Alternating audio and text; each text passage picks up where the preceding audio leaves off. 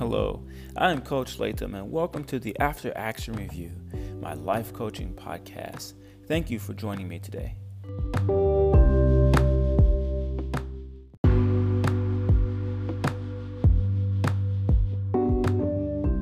Day 10 Things need space to grow. Consider the seedling being planted.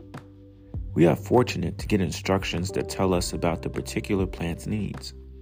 Things such as how much space is optimal, the optimal amount of sunlight, the optimal amount of water, the optimal climate, the optimal soil type. Some of these things are requirements for growth. But unlike the plant, our growth does not come with a concrete guide. Similar to the plant, sometimes our growth can be structured, it can be nurtured, and still not work the way we intended. Learn to persevere like seedlings.